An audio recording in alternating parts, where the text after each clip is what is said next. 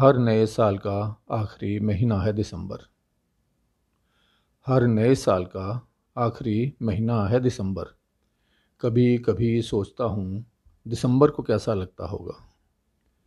वैसे तो हर महीना किसी भी साल का पहला और आखिरी महीना होता है, पर दिसम्बर खुश होता होगा या उदास होता है। किसी भी साल के सफ़र का ये अंतिम पड़ाव होता है।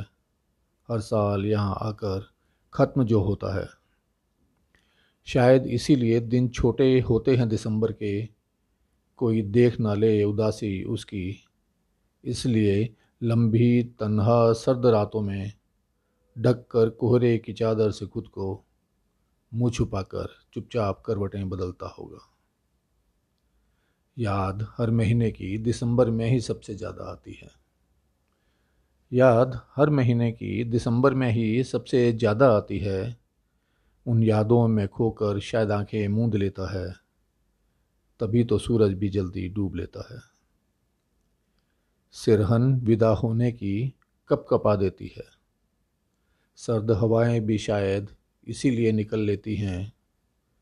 गुलाबी धूप से प्यार अपना जता देता है, वरना धूप में इतनी देर कौन रह पाता है। साल भर का लेखा जोखा इसी के पास होता है। साल भर का लेखा जोखा इसी के पास होता है। साल के आखिरी सूरज को यही देख पाता है। साल की आखिरी शाम को विदा भी तो यही करता है।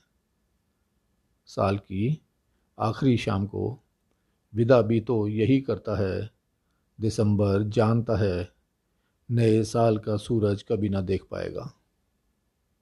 दिसम्बर जानता है नए साल का सूरज कभी ना देख पाएगा, इसलिए बीती शाम के डूबे सूरज को नए साल में उगने भेज देता है। इसलिए बीती शाम में डूबे सूरज को नए साल में उगने भेज देता है।